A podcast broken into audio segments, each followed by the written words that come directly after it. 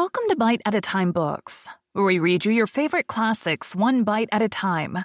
My name is Brie Carlisle, and I love to read and wanted to share my passion with listeners like you. If you want to know what's coming next and vote on upcoming books, sign up for our newsletter at biteatatimebooks.com. You'll also find our new t-shirts in the shop, including podcast shirts and quote shirts from your favorite classic novels. Be sure to follow my show on your favorite podcast platform so you get all the new episodes. You can find most of our links in the show notes, but also our website, biteatatimebooks.com, includes all of the links for our show, including to our Patreon to support the show, and YouTube, where we have special behind-the-narration of the episodes. We're part of the Bite at a Time Books Productions Network.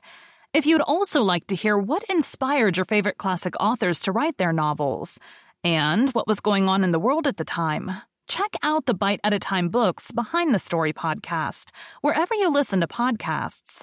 Please note, while we try to keep the text as close to the original as possible, some words have been changed to honor the marginalized communities who've identified the words as harmful, and to stay in alignment with Bite at a Time Books' brand values. Today we'll be continuing Great Expectations by Charles Dickens. Chapter 4. I fully expected to find a constable in the kitchen waiting to take me up, but not only was there no constable there, but no discovery had yet been made of the robbery. Mrs. Joe was prodigiously busy in getting the house ready for the festivities of the day, and Joe had been put upon the kitchen doorstep to keep him out of the dustpan.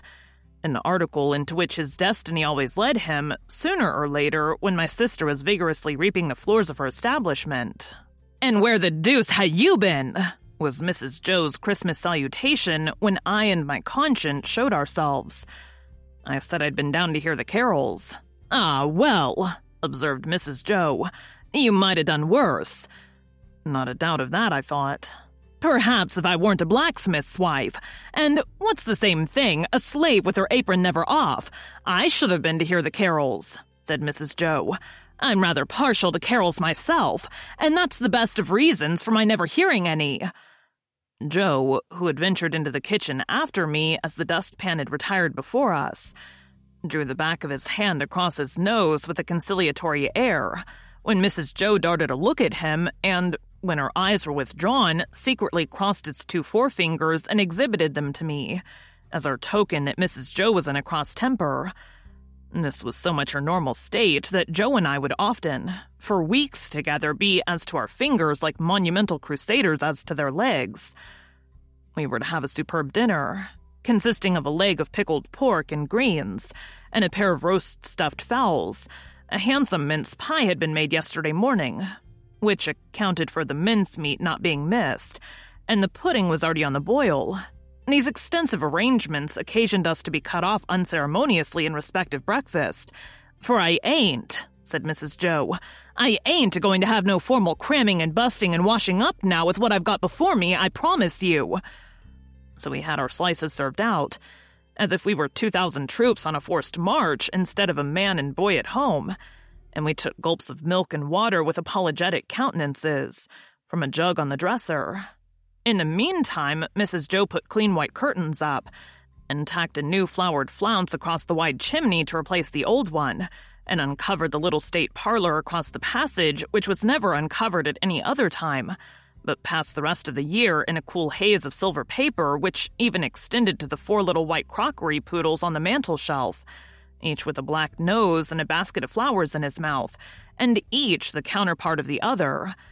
Mrs. Joe was a very clean housekeeper, but had an exquisite art of making her cleanliness more uncomfortable and unacceptable than dirt itself. Cleanliness is next to godliness, and some people do the same by their religion. My sister, having so much to do, was going to church vicariously. That is to say, Joe and I were going. In his working clothes, Joe was a well-knit, characteristic-looking blacksmith. In his holiday clothes, he was more like a scarecrow in good circumstances than anything else. Nothing that he wore then fitted him or seemed to belong to him, and everything that he wore then grazed him. On the present festive occasion, he emerged from his room when the blithe bells were going, a picture of misery in a full suit of Sunday penitentials. As to me, I think my sister must have had some general idea that I was a young offender whom an Acushnet policeman had taken up on my birthday and delivered over to her, to be dealt with according to the outraged majesty of the law. I was always treated as if I had insisted on being born in opposition to the dictates of reason, religion, morality, and against the dissuading arguments of my best friends.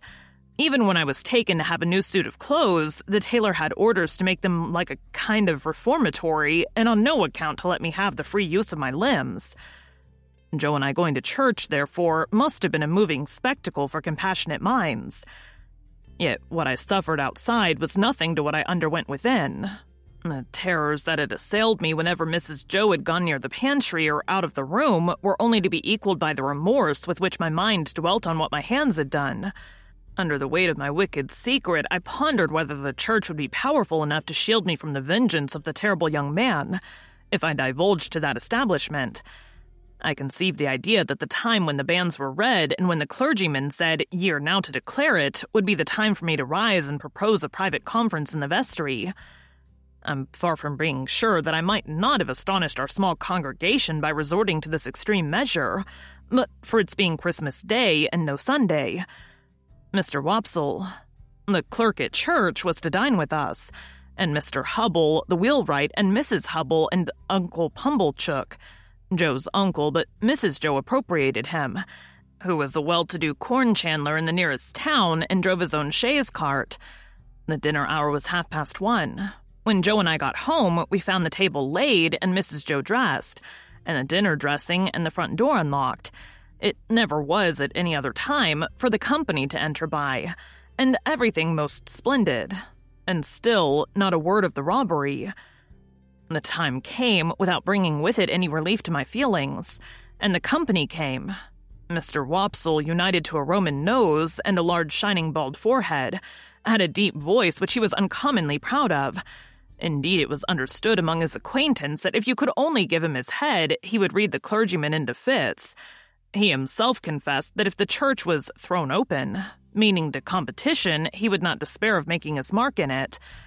The church not being thrown open, he was, as I've said, our clerk.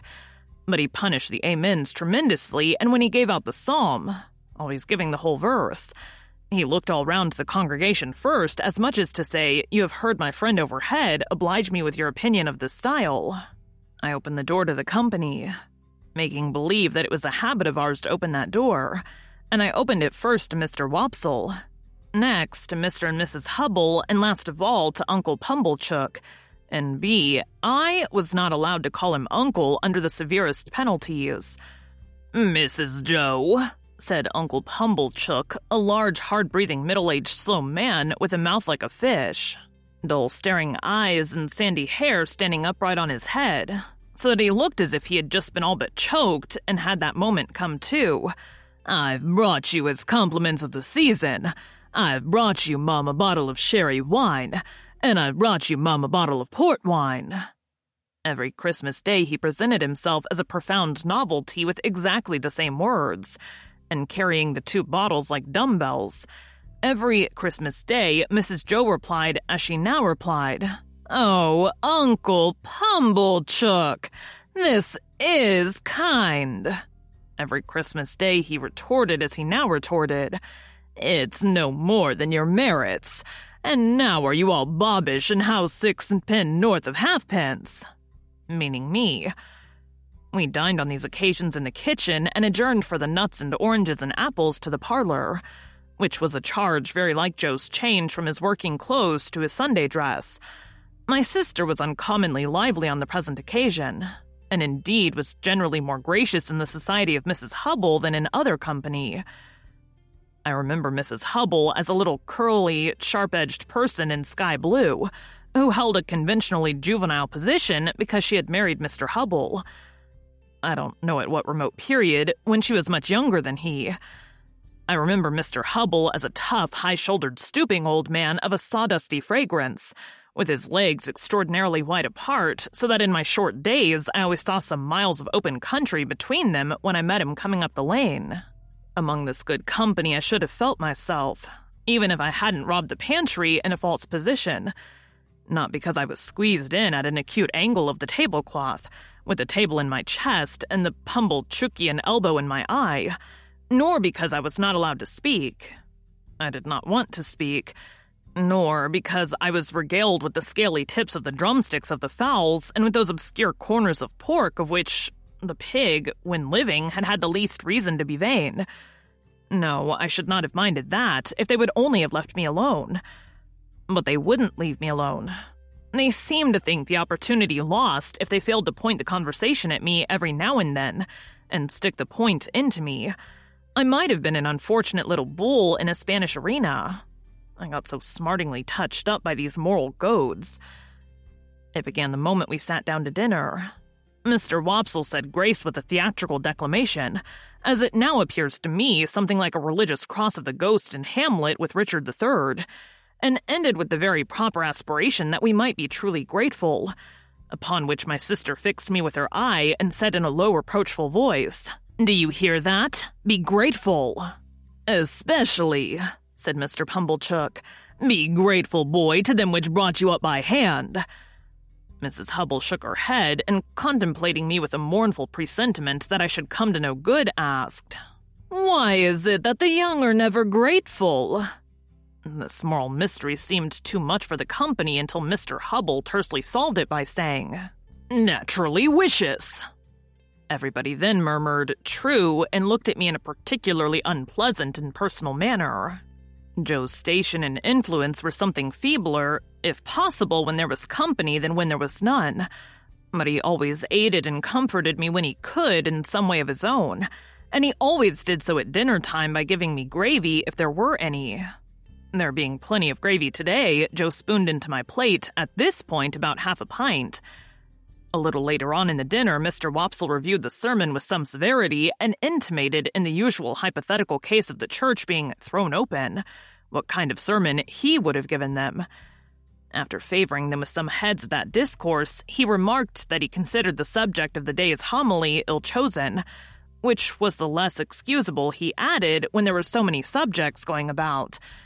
"True again," said Uncle Pumblechook. "You've hit it, sir. Plenty of subjects going about, for them that know how to put salt upon their tails. That's what's wanted. A man needn't go far to find a subject if he's ready with the salt box," Mr. Pumblechook added, after a short interval of reflection. "Look at pork alone. There's a subject. If you want a subject, look at pork." "True, sir. Many a moral for the young," returned Mr. Wopsle, and I knew that he was going to lunge me in before he said it. "Might be deduced from that text." "You listen to this," said my sister to me in a severe parenthesis. Joe gave me some more gravy. "Swine," pursued Mr. Wopsle in his deepest voice, and pointing his fork at my blushes as if he were mentioning my Christian name. "Swine were the companions of the prodigal. The gluttony of swine is put before us as an example to the young." I thought this pretty well in him who had been praising up the pork for being so plump and juicy. "What is detestable in a pig is more detestable in a boy." "Or girl," suggested Mr. Hubble. "Of course, or girl, Mr. Hubble," assented Mr. Wopsle rather irritably. "But there is no girl present." "Besides," said Mr. Pumblechook, turning sharp on me, "think what you've got to be grateful for. If you'd been born a squeaker—" "He was, if ever a child was," said my sister most emphatically. Joe gave me some more gravy. "Well, but I mean a four-footed squeaker," said Mr. Pumblechook. "If you had been born such, would you have been here now? Not you." "Unless in that form," said Mr. Wopsle, nodding towards the dish. "But I don't mean in that form, sir," returned Mr. Pumblechook, who had an objection to being interrupted. "I mean enjoying himself with his elders and betters and improving himself with their conversation and rolling in the lap of luxury. Would he have been doing that? No, he wouldn't. And what would have been your destination?" Turning on me again.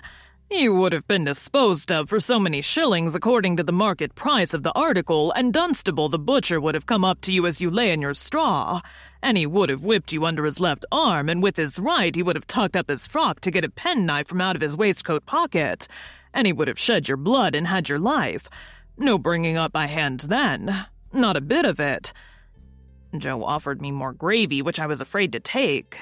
He was a world of trouble to you, ma'am, said Mrs. Hubble, commiserating my sister. Trouble, echoed my sister. Trouble?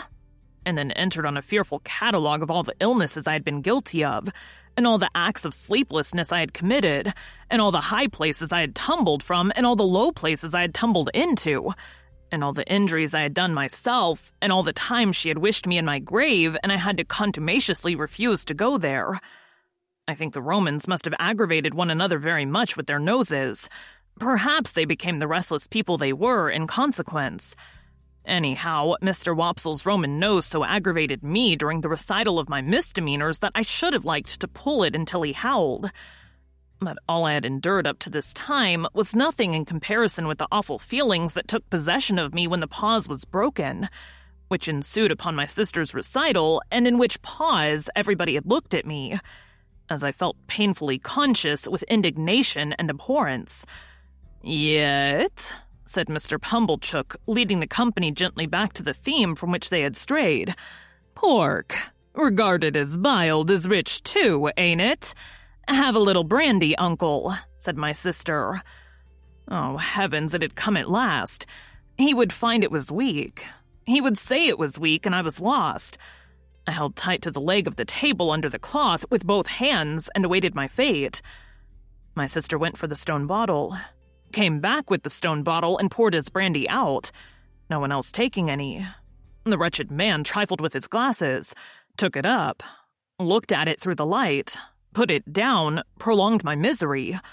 All this time, Mrs. Joe and Joe were briskly clearing the table for the pie and pudding. I couldn't keep my eyes off him, always holding tight by the leg of the table with my hands and feet.